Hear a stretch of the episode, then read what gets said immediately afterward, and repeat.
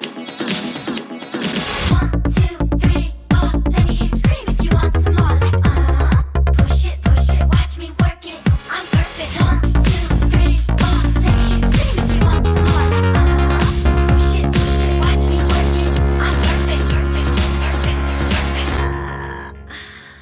back on Date with the Night with a legendary DJ, artist, rapper, and producer whose hit song Perfect, Our Mix, is going viral again after its use in the 2023 film Saltburn, directed by Emerald Fennell. I'm so stoked to be speaking to none other than the Princess Superstar. How are you? Good. How are you? I'm so good. I'm so excited to be speaking to you because I've been such a huge fan of you all my life, pretty much. And yeah, it's just an honor to be speaking to you today. Well, that's amazing. I love your um, Instagram account. It's so good. Thank you so much. It's really fun to run because I get to post about artists that I've loved all my life, and you're one of those artists. And I'm wondering what your musical influences were growing up to start. I was really raised by hippie parents. And so we were listening to a lot of 70s music, you know, 60s and 70s classic rock and all that but they were also really into the r&b of the time too like stevie wonder and i was a teenager in the 80s so that was like such an incredible time for music um, i first discovered hip-hop and loved blondie and you know she was rapping and i still didn't think i would ever become a rapper. that was just we- a weird thing that happened to me. but, An amazing thing that happened. yeah, yeah. yeah. But I mean, I've always been like extremely eclectic in my tastes. And it really reflects in my own music because I'm rapping, but then I also like love electro. And then it's some of my songs are straight rock, you know? yeah. So, yeah. So, how did you get started in music? I was in New York in the early 90s, you know, living on the Lower East Side. And I was playing guitar actually in bands. And there was like an amazing indie rock scene that was happening there at the time, you know, like bands like Jon Spencer Blues Explosion and stuff like that. And I was listening to hip hop though all the time. And so even though I was like in an indie rock band, I was like wanting to rap. And I was in this all girl band and I wasn't the singer. And this, I was like, oh, do you think I could like try rapping one of our songs? And she was like, ew, no. and I, I eventually like quit the band, even though I was terrified to go out on my own. I was like, I could only really just be a guitar player. like, but I started rapping and like everyone's like, you're really funny. And I was like, I am. And, and they were like, yeah. And I was like, oh, maybe, maybe I could do this. And, um, before there was LCD Soundsystem, there was this band called Pony, and they were really bad. James Murphy was in it, and I'm sure he doesn't mind me saying that they sucked. You know, we used to all play the same venues. Anyways, the lead singer of this band, Pony, like left his four track recorder, which is like some of you young kids don't know what a four track is, and it's just like a way to have four different tracks on a cassette. It is how we used to make music, you know, before Pro Tools or any of that. Anyways, this guy, his name was Dallas. He left a four track recorder in my house, and um, I started using it. I started like putting samples on it and like rapping over it. And it was really crude and really bad. But that was kind of like how Princess Superstar was born. That's incredible. How did you come upon the name Princess Superstar? Like, what's the lore behind choosing your moniker? Well, I had this like vintage drum set that I found. It was a toy drum set and it said Superstar on it. It's from the 60s. I was trying to come up with a name, and my boyfriend at the time was like, Oh, you should call yourself Superstar. And I was like, No, it has to be more obnoxious and over the top and like ridiculous. and then that's when I came up with Princess Superstar. You talk about going out on your own. Like, that must have been kind of scary at first. What was that moment where you felt like super confident in your choice and super happy with the decision you made? it was a long road, really, because in the beginning, I was like really terrified. I had my first gig at the Pyramid on Avenue A, which is where Madonna first got her first gig. And um, I remember it was like at two in the morning. Oh, and the reason why I even had the gig was I had mailed off a little cassette that I had made called Mitch Better Get My Bunny, which was like a play on Bitch Better Get My Money. You know? and uh, I sent it to Grand Royal, the Beastie Boys label. And the guy who was like from LA and he was like, I'm coming to New York. Do you have a show? And I was like, Yeah, sure. So I made this show at the pyramid and, he never showed up. Like I never got signed to Grand Royal. And um, I stood there like stiff, like I couldn't move and I was rapping. It was terrifying. I was terrified to perform live, but I just kept doing it. And I guess I was really like vindicated when CMJ, College Music Journal, which was like a big music paper back then. I'm not sure if it even exists, but anyway, they printed uh, my name and phone number in the back and said that my demo was like unbelievable. And then all these labels started calling me. Nobody signed me, which is why I started my own label. But I guess that was kind of when I was like, oh, like maybe I am like okay, you know. But it took many years to actually be confident, I would say. What was it like having your first hit, like your first hit song? What was that like for you? Well, that was such a long time coming because you see, I started in 1994 and then the hit happened going into 2001. And that was Bad Babysitter, correct? Exactly. So it was really funny because the British press were like, oh my God, overnight success. And I was like, oh my God, bitch, please. I've been touring in a stinky van with like five farting guys, you know, like for five years. but uh, yeah, it, that was unbelievable because like I still remember when I could like quit my day job. Like, you know, it's just like I just wanted to quit my day job. That was it, you know? That's really, really cool. You have a really cool story, and congratulations for all the accolades and just stuff that you've done. Because I remember when that song came out, my brother and I would sing that all the time. I had never even been kissed before, I'd never gone to a party, but I remember babysitting and like singing that song to myself, like, I'm a bad babysitter, got my boyfriend in the shower. Ooh, I'm making six bucks an hour. It's such like a great song. It's so funny too. And that's one thing I've always loved about you is your music's very sexy, but it's very funny. And you are a really, really funny person. How did you sort of decide, okay, this is what I'm gonna do? I'm gonna combine humor and infuse that into my songwriting. I guess I felt like all the great artists at the time that I really looked up to were doing that. Like in the 90s, even Lil Kim, her first record, Hardcore in 1995, like she was funny as Yeah. hell. Like she was saying, like, you know, eat the molasses out my asses. You know, like, me and my friends would just like die, you know? And I was like, there is nothing better than mixing sex with humor. That is just so great. And so that was a big influence, Lil Kim. I always used humor as a way to like deal with pain or like being upset or depression or anything. So like I guess I just gravitated towards that. Yeah, I don't know how it happened exactly, but that is just my brand, I guess. When you were making Bad Babysitter, did you know, like, okay, this is a hit? People are going to love this? Or, Actually, I was really going through a hard time and I was like kind of depressed and I was like I'll just write a song that like makes me laugh. yeah. And I wrote the first draft and it really sucked. And then the second really sucked. And I would just take the best lines. And I actually wrote that 10 times. Like it took me a long time. I didn't have any idea. Of course, you always hope as an artist, like, I would play it for friends and they'd be like, oh my God, this is hilarious. But no, you have no concept, especially understand this was like my fourth record. So, you know, you can't really think like, oh, I'm going to blow up now. Like you didn't blow up for the last three records. Yeah. so it came as a shock. Yeah. yeah. I just see with Gen Z that they really embrace that kind of humor that you have in your music. Mm. And I think it's really interesting that, you know, a song like Perfect is blowing up on TikTok. It's super viral. It's a great song, by the way. It's such an iconic song. And then you've had your song used in this 2023 film Saltburn, which has also brought a new audience. How does this make you feel to have like a new generation discovering and loving your music? really surreal. Because, first of all, too, like time is so strange. Like, I can't even believe that this song was like from 17 years ago. I'm like, wait, what? Wait, I, Yeah. because like I feel like I'm still a teenager, you know, so I'm Yeah. just like, what's happening? But it's surreal and it's wonderful and very unexpected, much the same as Bad Babysitter. Just because, for example, you know, you get hit up as an artist for people to use your song in many things. And I have licensed that song many different times and to different film, TV, people to remix it, whatever. So you're just like, ah, here's just another request. You know, like Yeah. the Saltburn one came in It's an email. That's what you're looking at. You're looking at an email. You're looking at names. I didn't know who these people were. I'm not because I'm not English, and so I was just like, okay, sure, yeah, use it. Yeah. it's awesome. It's a Christmas present.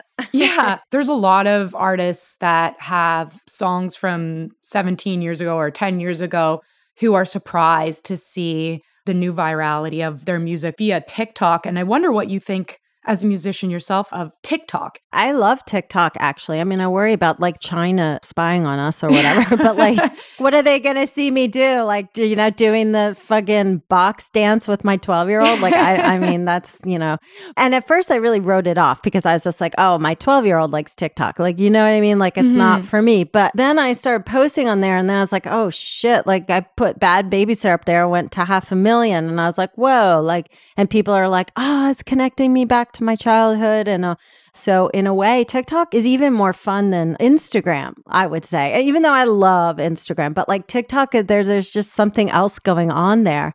And I am having people be like, I just heard your song for the very first time in Saltburn, and now it's like I'm listening to it every day, and it's really wild, like watching my Spotify numbers go up and everything. I just think it's super cool. And I actually am an artist that has fun making content. I know a lot of artists don't, and I talk to them and they hate it and they're like embarrassed. But like, I actually have fun making my content. I guess it probably comes through. Yeah. You mentioned Spotify, it's made your Spotify numbers go up.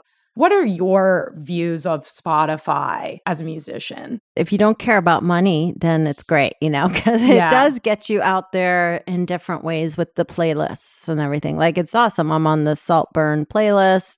I'm on like every freaking gym, you know, like every gym playlist has Perfect Exceeder on it. It's so funny. But yeah, like financially, it's a disaster. Like it's hard to be an artist in this day and age. I mean, I certainly made lots of money in the 2000s, you know Yeah, that's what I was going to ask you about. that's when hype meant money. Yeah. Now it's like hype, no money. Yeah. That's what I don't like about Spotify. In some ways, I think it gives fans this false sense of like, oh, well, my favorite artist has like millions of listens on Spotify, so they must be maybe doing okay. yeah. I think Spotify tricks people into thinking that people are making more off their music than they are based on listenership. So I wanted to also ask you in that same breath, what do you feel about AI as an artist? I think it's horrible. I'm like the complete opposite of Grimes. You know, Grimes Yeah. is like, yeah, let's do it. Let's just all be robots and go to Mars. But I don't like it because I don't want anybody like putting words in my mouth. Yeah. It's very important to me. I don't know if you know the whole Perfect Exceeder saga, but like they kind of cut me out of the video and they put Yeah. these three models, and it was just like, oh God, what the fuck? It's like I already feel like taken advantage of or like pushed out or something. Cause my brand is my brand. And like that video is not my brand. You know, that was like an Eric Prydz call on me moment in history when like everyone was making this videos. And like it was never Princess Superstar, though. I guess it's like I like to control what's being said, what's being made. Yeah, I'm not into it. Yeah, I was going to bring up Grimes because she has a positive outlook on it, but she has lots of money and lots of influence to just like do whatever she wants. Whereas I think for up and coming new artists, people who, you know, don't have Elon Musk money behind them, it's it does worry me just because they will be using the work of yourself to create works that are getting popularity based on another person's creative art, I guess is my mm-hmm. problem with it even just with AI generated images, sometimes now I'm looking at an image and I'm like, is that AI generated? Like I'm starting to get like a little bit of like reality Yeah, yeah. existential dread. Right? yeah, this morning this happened to me because I was looking at Street Art Globe, you know, on Yeah. um, Instagram, and it was like all the most amazing places on earth. Everyone in the comments was like, "Yeah, if you're like AI, like or using Instagram filter, they were sort of like augmenting the images." I left a funny comment, which maybe only you will get, but one of the places was Ghent in Belgium, and that's where 2manydjs are from. And so I said, yes, Ghent should be on this top 10 list, but only because of 2manydjs. oh my gosh. I'm going to go and like that comment right after this episode. I feel like maybe with AI, I don't know, I imagine myself living in like a Cronenberg existence world where I don't know what is reality and what is like virtual, whatever. It just worries me in some ways. it is something that kind of leads into what I wanted to talk about with your song Perfect, because you mentioned in the video that there was the saga behind it. yeah. For listeners, for people who don't know the story, what happened there? Oh, good question. I mean, basically, so I made this record in 2005 called My Machine, and it had all the most amazing producers on it from Stuart Price, who's Les Rythmes Digitales, and Todd Terry, Armand Van Helden, Arthur Baker was the executive producer. It was like the epitome of rap meets electro clash meets future. For me, it's my favorite record that I did. It's one of my favorites of yours too. Oh, thank you. Yeah, yeah. World exactly. Council Entertainment Dictatorship and like just all the songs on that, like the classroom, and I like it a lot. Like such a great album. Thank you. I mean, you know, I, I told you I was raised on classic rock. Like that was my Tommy, you know, the Who did like a theater piece, you know, Yeah. concept album. Yeah. So, anyways, I did that and it was not successful. The record label that I was on, K7 Records, pulled my tour support in the middle of tour. I had to cancel my tour. Oh shit. Oh God, it was devastating. And I had put together like this whole theatrical show that was so cool, costume changes and like, oh my God, it was really cool. But what we did think was that Perfect was a single, but it was a hip hop song. Yeah. And it was actually produced by Mighty Mi, who had produced Bad Babysitter. And we put out Perfect and it had an acapella on it because that's what you did when you were a hip hop person. You put your acapellas on your record. So I, a hip hop person, I don't know, I just made that up. I love it. anyway, so um, yeah, and then like a year later, somebody from Ministry of Sound got in touch and were like, you know, somebody's made this perfect Exceeder over Mason's Exceeder. I was DJing also at the time, and I already loved Exceeder. Like that was such a cool club track at the time, and ministry was like we want to sign this and we think it can be a huge hit and um i was like oh cool and i loved it when i heard it i was like oh this is dope i signed a contract with them and in the contract it says artist has full creative control over video cover you know any of that Yeah. and I was like, great. So they paid the money, you know, and it was a nice check. And they just made the video. Like they made the video and put it out and never once asked me what I thought of the video or Yeah. like ran anything by me. It was the most surreal experience. I can only imagine. Yeah. Especially because, like, your persona, your look, your attitude is what made me love Bad Babysitter. So, Right. Like, why would you cut an artist out? And especially like I was such a very precise artist putting out a record like My Machine. yeah. You know what I mean? It's not like I was like a wallflower who like didn't want to be in videos or something. Like it was it was weird. And the song My Machine is very kind of about a person's work and their artistry and how that kind of interacts with technology. And I don't know, it felt kind of like this weird irony about how that was taken from you. Yeah, actually Grimes tweeted exactly that. Like she tweeted maybe in 2010 or something that my machine was like ahead of its time in the sense of like she said it predicted much or something like that. Yeah, I agree completely. She can be right about some things. Yeah, sometimes. yeah, yeah. I know. Thank you, Grimes. I no, I I like Grimes. I just Me too. Me I too. just don't um yeah, subscribe to the AI thing.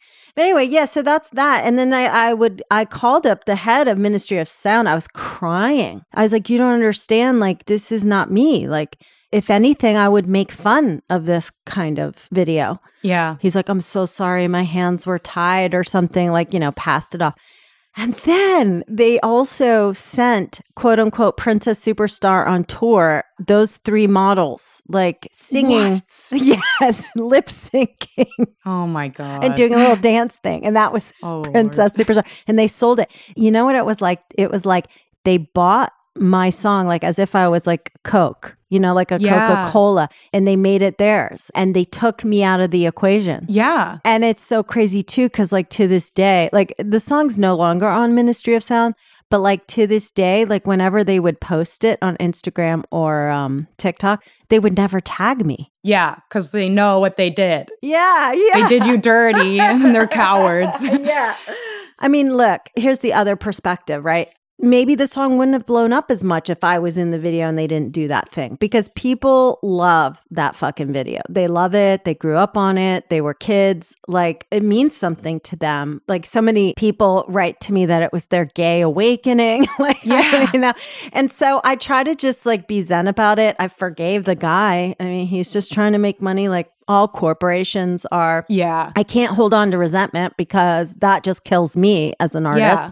And like I said, it went on to become extremely successful. So maybe everything happened the way that it was supposed to, as painful as it was. Yeah, exactly. Do you feel a bit more vindicated now that the song is going viral and people are looking at you versus like these three people that they kind of sent out to represent you, I guess? I do. I mean, that's really nice because actually I didn't even think about that. So thank you for saying that because now I do feel. I'm like, oh, yeah, people are looking at me and they are listening to like my story and feeling like, wow, that sucks. Like, you know, and yeah, I guess you're right. In a way, it has come full circle. And the record company that it's on now, which is Armada Music, like they tag me, you know? Exactly. Well, that's what you do. That's the least you deserve. So, yeah, nobody remembers those three. Like, no offense to the three people they sent out to lip sync your songs, but yeah, everyone is like focusing on you. How did you kind of come up with this song in the first place? Like, what was the inspiration behind this song? Well, it fit into a bigger picture of that record, My Machine, which was set in the future where there's this one like egomaniac who becomes the only star on the planet. So she like occupies all the chart positions for music, all the bestseller lists. It's only her and her army of clones. Yeah. Kind of like a sci fi story about fame, really. I can't remember exactly, but I think it's like one of the clones is like, I'm perfect, you know, nobody can touch me. But it was like ironic, if that makes sense. Like, Yeah. also, by the way, is why that video thingy was so painful because there was no irony in it. It was just like, Yeah. I'm perfect, you know, Yeah. which is fine. like, I think that's really fun too. But originally, the intention was more like somebody who thinks they're perfect, but they're like kind of not. Have you seen Saltburn? Have you seen? No, but I'm so excited because it actually comes out. I don't know when this airs, but it's coming out tomorrow. So the 23rd, 22nd. 22nd. Yeah. Coming out tomorrow, streaming everywhere. You'll love it. Oh, you've seen it? It's like a very kind of dark but glitter glam version of talented Mr. Ripley. I won't give too much away, but there's like that element of obsession and it was a really good use of your song and even the lyrics kind of connect to sort of the Oh, I'm thematic elements. excited. I think you're going to really really like it. Great. Well, I'm going to watch it on Amazon Prime. It's very 2000s too. It's like it takes place in 2006 and 2007, so it's very very apt to I guess my page. yeah. And I heard like Ladytron's on the soundtrack and Yep. Murder on the Dance Floor. Yeah. There's an element of it of the film that reminds me of Beau Travail, and you're just gonna love it. I can't wait for you to see it. You're gonna be really happy, I think, with the way that your song was used in the film. I kind of wanted to talk about you coming up in this era of when this moniker came about called Electro Clash. What was it like coming up in a time when this was a genre that formed? Like, what were your initial thoughts when you first heard that moniker Electroclash? I fucking loved it. I was for every second of it. I knew that something was happening and that it was epic. Basically, here's the thing. I had come from the indie rock scene in New York and hip hop scene. And I was very much, you know, what they called like backpack rappers. It was like underground rappers who would just like hang out in a cipher and rap. And when I blew up with Bad Babysitter, everyone called me the female Eminem, which was so annoying. But I was also flattered, you know, but I was also like, I'm not like somebody else. Like I'm me. Yeah. Anyway, so I was squarely in the hip hop scene. Okay. And so I was doing these like big gigs opening up for like big artists in hip hop. So, you know, like everybody from like Beanie Sigel and like Pharrell and NERD. But as I was getting bigger and bigger in Europe around like 2000, actually it was DJ Hell from Gigolo Records who was like, you have to come to the Love Parade and also like DJ. And I'm like, well, I don't know how to really DJ, but I'll just learn, I guess. I. Anyways, he took me up to the top, like in the Love Parade, you like DJ up these towers and you just see people for miles. It was the coolest thing I ever saw. And he put on House of Jealous Lovers. And I was like, oh my God. He's like, yeah, you know, they're from New York. And I was like, no, I don't know. I didn't know that. and he's like, wow, they're, they're so cool. And then he's like, come DJ the after party. So I was like, um, oh, you know what? I had heard 2manydjs put Missy Elliott over ACDC. And I was like, that's the coolest thing I've ever heard in my life. Yeah. I was like, I'm going to put Hava Nagila over DJ Assault Ass and Titties. oh, sick. yeah. And I was in Berlin, right? And I barely knew what I was doing, but I was playing that. And then, of course, Peaches. And, and I was looking out at the audience and I was like, wow, these people are like covered in glitter. They look amazing. I don't like playing at hip hop shows. Okay. It's like white dudes looking at me with hoodies on and like they like me, but like their arms are folded and like I can't. We're too deal. serious to dance. Yeah. I was like, fuck hip hop. I'm going to, the, and I say that with love. I love hip hop, but like, Yeah. I was like, whatever this is, this is what I want to do. That's really how it happened. there was something so fun about Electroclash. I really like it as a moniker when I first heard it years ago. And a lot of Zoomers, Gen Z, are really embracing this moniker, Electroclash. But what's funny to me and what's interesting is that there was a moment where it seemed like some people resented the label or they didn't like the label or they felt it was too much attached to like a fashion scene. I remember watching interviews with Felix da Housecat and him saying that he wanted to move away from the label and and Miss Kittin saying that she felt pigeonholed and and Ladytron saying that they were making that kind of music before it was a term and did you kind of see any of this when you were in that era like people kind of Well, wanting to you have to name? understand, like, part of being in that era was like, you're too cool for school. yeah Just like the hip hoppers were like too cool to dance or whatever, there was like a lot of that sort of like, I'm an artist and I will not be pigeonholed. you know, Yeah. like I'm, I'm too cool to be a, in a genre. And there was also drama over the name. I don't know if you know this, but like Larry Tee and um, DJ Hell were like in a fight about Electro Clash. Did you know about that? I think I heard about this something with Larry Tee. Yes. Yeah. So, and I was friends with both, obviously, like very good friends with both and made music with both. And I really credit DJ Hell for even like turning me on to this music at all. But I think it was like Larry said he invented the word, but like DJ Hell was supposed to have invented it. And then it was like Larry was doing a club like Berlinsburg or something. Like he's, Yeah. I can't say it. It was like Williamsburg meets Berlin. And then DJ Hell said that was cheesy. And then I don't know, there was like beef. It was so funny that watching these two, like, you know, who just shouldn't be fighting at all. Like, Well, whoever invented the term, they're both like iconic figures and staples of that scene and are very much like attributed with how that kind of unfolded and the music associated with it and the parties that were happening. for me, what really, really classifies it is like Arthur Baker's return to New York parties. Like that Yeah. was like the symbol of the times and the most amazing party you could go to and play and perform at. And I used to play his parties all the time. It was just epic. And the thing is about that music is that it was just so cross genre. It was like punk rock techno meets like disco house, you know, hip hop. Like Yeah. literally. And so people didn't want to be like in a genre at all because it was just like music. Yeah, I can see why people, you know, resent the genres that they are associated with. But I thought it was such a cool name and I still really think it's a cool name. I like it too. what I kind of want to ask you about it is like when this genre was coming up, did you see that it would have this impact in the future like that it does now? How much like young artists are very much influenced by it and creating music that is adopting the soundscapes of it. I mean, I knew that we were part of something huge and awesome at the time. I guess you never know like how it would impact the future, you know. It's just like you're always just like so in the present moment, Yeah. you know, at the parties and just doing your thing. I mean, it is wild for me to see how like people blew up or didn't, you know? Like that's Yeah. interesting to me. Like I remember seeing like Diplo, he used to like play to like five people and he was like, "Oh, I got this cool music from like the favelas in Jamaica." And uh, he would like play this really cool shit that, you know, later on he became huge for. Yeah. That was really interesting. And it was a trip for me to see LCD Soundsystem blow up because all I knew was James from Pony, the, that band, and also softball. We used to play like um like rock and roll softball in Prospect Park in the 90s. That was so oh, fun. that's sick. Oh yeah, it was super fun. Yeah, James was there and he's he was always really nice because I once I got hit in the head and he like helped me with the ball. That's amazing.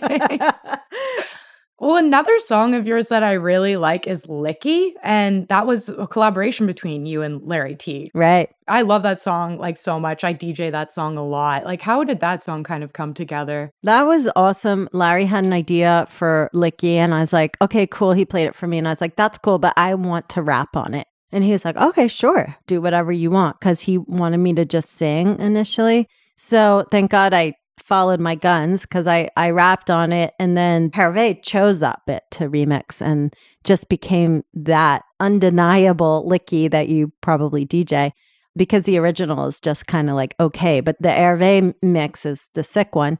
That also started blowing up and like Justice put it in their DJ sets and, you know, got into a couple films as well. And yeah, I love Licky too.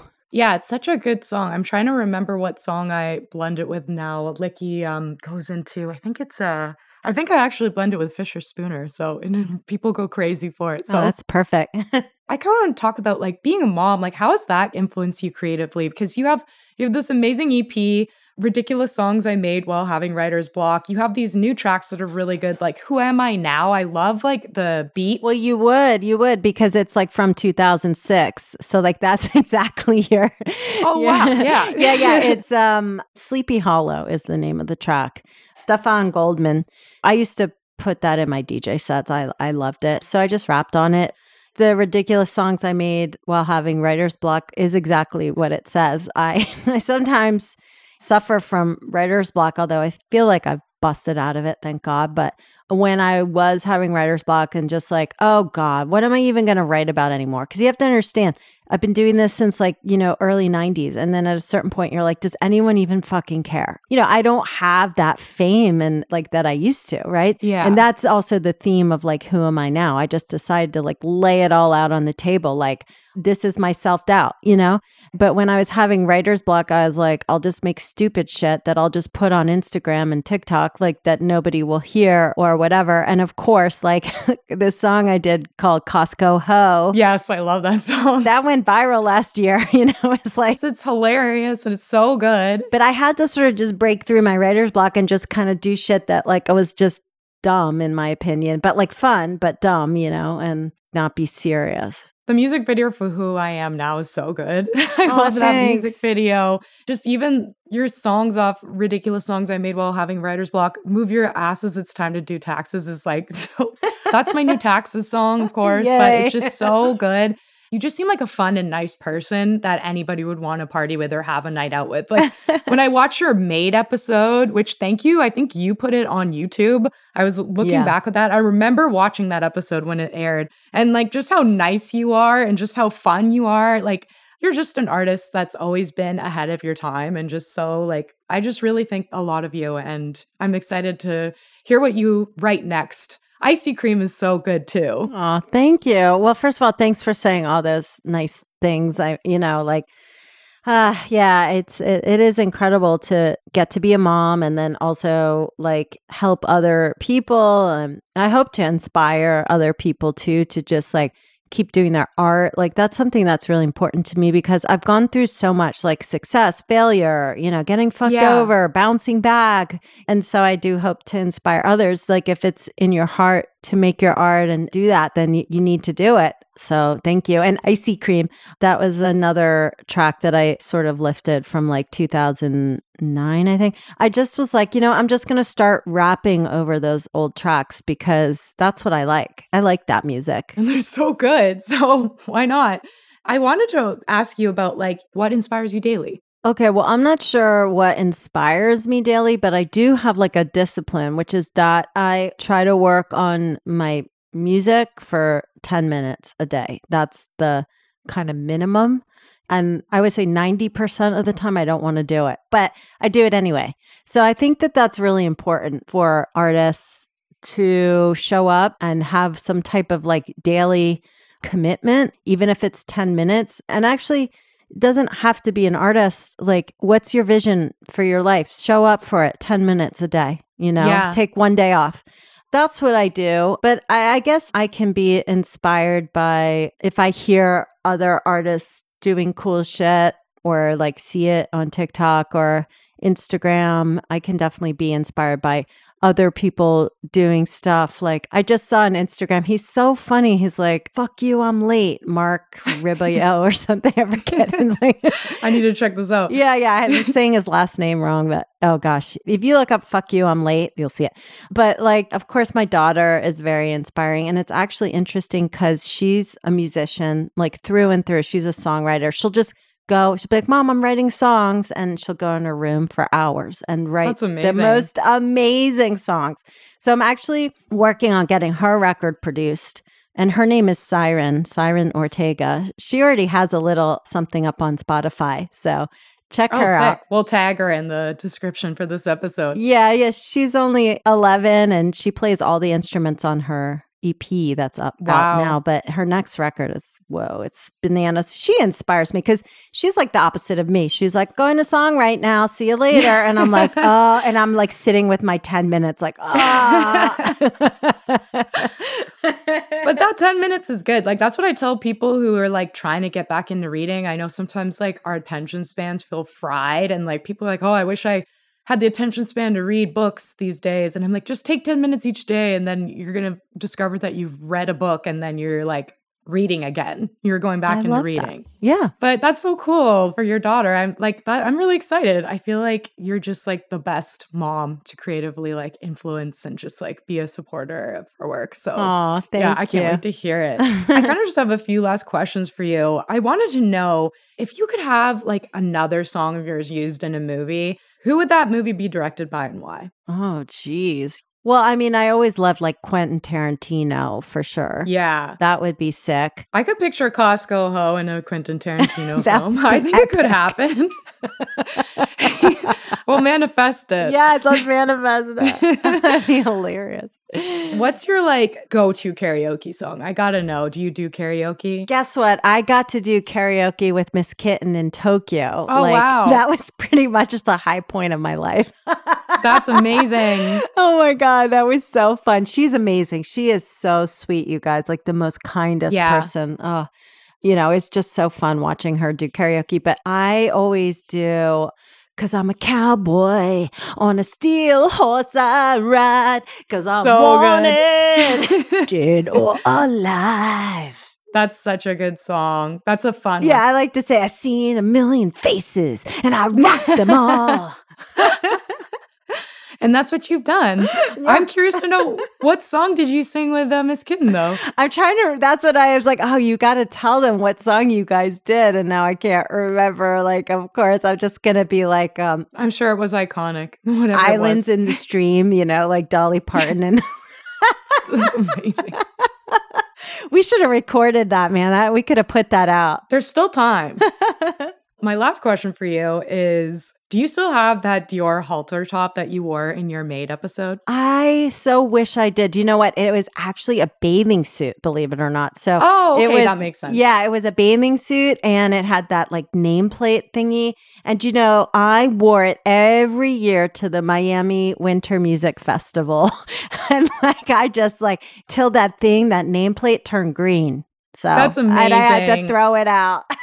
That's like me. If I have a favorite item, I just wear it to the ground. It's not like a time capsule item. It's never going to be in my closet in the future. I'm going to wear it out. I try to save my stuff, you know, especially for my kid, because like I Yeah. know, you know, but like yeah, it's like sometimes you just wear it to the ground. What about the Chanel hat, the like winter Chanel beanie? Oh, lost. Lost somewhere on tour, you know, in like Birmingham or something in England. I've always loved your style. So you must have like a really great closet. And I'm sure like. Yeah, my Siren kid and her be- friend, Yeah. when they do sleepovers, like they always go in my closet and put my clothes on. It's so funny. I'm jealous. well, thank you so much for coming on the pod. It's been so great talking to you. Again, I'm like such a super fan of you and I was even nervous to record this today. I'm like, I've been listening to your music for so long and like such a big part of even like my brother and I's relationship. Like he would show me certain music, and yours is like one of the albums that I remember the most, My Machine. So it's like Aw. really, really cool to be talking to you today. So thank you so much for coming on the pod. Yeah. And for listeners, make sure to follow Princess Superstar on Instagram at Princess Superstar and on TikTok at The Real Princess Superstar. See you later. Bye.